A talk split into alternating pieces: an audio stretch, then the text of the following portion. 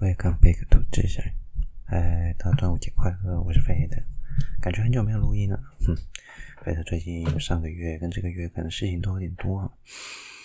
嗯，下个礼拜也不会有录音了。那先跟大家说声抱歉。那这里就像是飞的日记，那我就每天就是有想到就来录一下，有想说的话就录一下。哼，那飞的最近对端午节嘛。其实费德生日也快到，费德巨蟹座。哼，好，今天不是要聊星座，我们今天就来稍微聊聊关于最近天文发生的大事，包括可能最近大家很靠北的，就是例如说你想看流星雨，最近期的大爆发，结果在北美才看得到，因为我们是下午一点，哈，下午一点，然后又下雨，看不到。哦，最近真的快被热死了，天气真的是热到不行，我真的快受不了。哎，听这样子，今年夏天我看起来我应该很难熬，要进入夏季用电了。大家好好保重啊！那我们今天来讲讲关于一些火星，还有包括我们来讲火星，当然最近很夯，不管是在星座上哈，火星还有关于所谓的黑洞的磁场反转。那火星其实最近发生一个大事啊，大概在五月多的时候发生一个大事，就是它发生了一个规模五的地震。哦大家想说规模五，嗯，的确蛮大，算大了。但是对于我们好像还好。台湾身处地震带，台湾在地震带上曾经发生过瑞士规模七级以上的地震，所以对于我来说好像也还好，对吧？而且五的地震我们也很常碰到，也很习惯了。应该说，人类在地震这这件事情上其实是已经非常非常习惯，但是因为是我们身处地震带了。我觉得习惯不是一件好事啊，不过就反正大家都已经很习惯。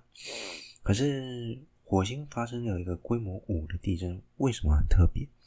我们来想一件事情：火星的地壳啊，还有地层啊，还有什么，不管是什么东西的，它基本上算比较，你可以说它已经死掉，对，它没有什么很强烈的地壳活动，热点也被就那固定那几个，就是最高的奥林匹斯火山那边，基本上。它不太可能有办法去什么，去创造很强烈的地震，所以因此这个科学家也非常好奇哈，这个规模五地震基本上有可能已经是火星上面地震规模的最上限了，因为它已经死了嘛，所以科学家其实现在还是无法确定震源到底在哪里哦，但是正因为无法确定才好奇嘛，科学就是这样子，而且观察地震在火星上毕竟不是我们这里。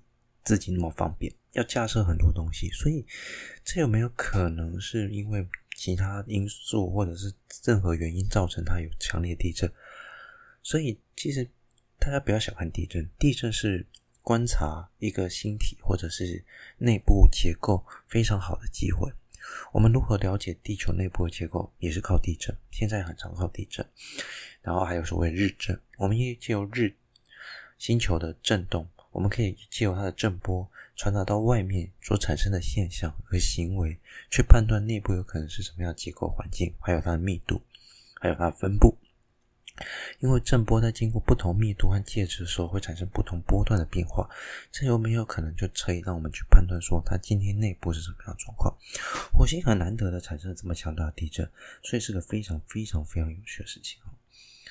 那另外一件事情，我们来讲讲黑洞。那黑洞之间的人，好，所以我们续着讲一个关于黑洞的消息。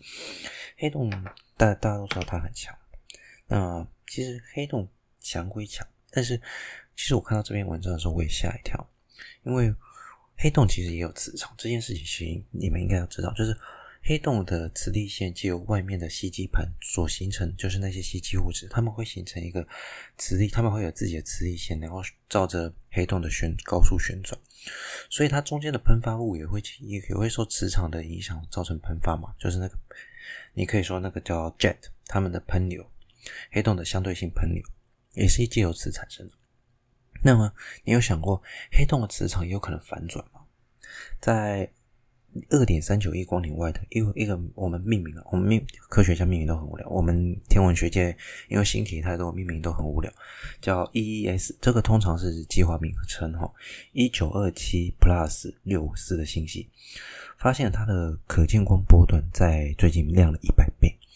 那一个宇垣天文台观察到它的 S 瑞跟紫外线波段，经过复复数据分析啦，他们认为有可能这个是最常见的分析状态，就是当黑洞突然变亮的时候，我们通常直觉第一反应就是它正在进食，也就是说可能有大质量的星系啊，不是大质量恒星啊，或者什么物质啊经过它，所以造成了潮汐破坏，撕裂了恒星，扰乱了黑洞的。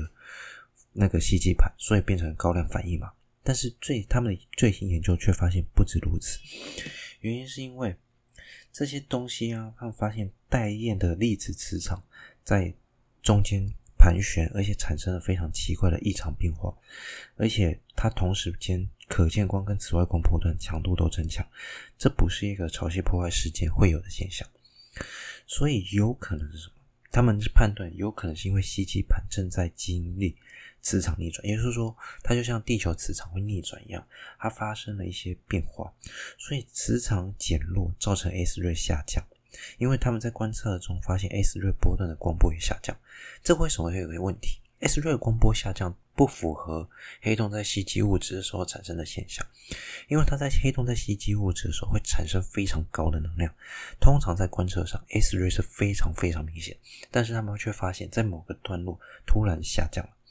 所以有可能是，当它在反转过程中，带电粒子产生 S 瑞减少，所以可能要等到黑洞磁场反转完成之后才恢复。那这个我认为就需要比较长时间去观察，说它到底是什么样的状况才会是这样的现象。当然，我们会说黑洞其实对我们来说还是一个非常神奇的东西啊。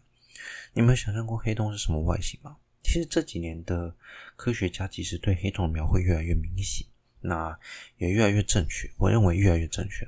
我们常在看那电影或者是任何画面的时候，你发现科学家在描绘黑洞的时候是通常是一个黑的球体，然后外面围了一圈亮亮的光系。其实那是正确的。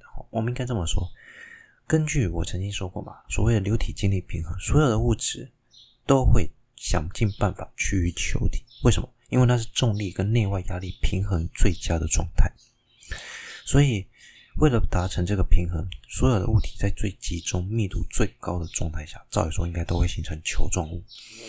所以大部分的星体都会是球状物，就这个原因。因为那是最平衡、最 balance 的状态。我们可以说，在整个 universe、整个自然界，应该不会有人想处于那种不正确的状态。这就像什么？一个有尖角的东西。受到端点的压力的时候，特别容易碎裂。这个大家就可以去做实验。你可以拿一个很尖锐的东西去做尖锐的碰撞，就是你拿尖角，拿一个玻璃状的东西，尖角去撞击地面的时候，它更容易碎裂。这像是你在打公车的破击窗的时候，它为什么会教你攻用尖端去攻击角落？因为那边应力最大，它那边最容易反而最脆弱，最容易破坏。那所以球体是最完美的状况，所以黑洞这么密度这么高的东西，照理来讲应该要是个球体，只是因为它引力太大，黑洞的重力场太强，导致光也被抓住，才会无法显现。可是怎么看到它？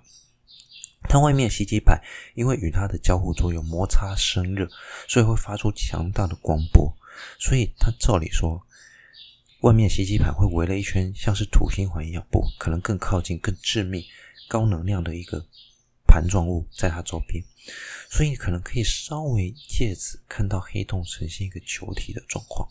所以我会说，这几年电影在拍摄的时候，寻求了越来越多的天文物理学家去做判断，他们对黑洞的描绘是越来越明显、越来越准确的。OK，好，今天大概就跟大家稍微简简单介绍一下。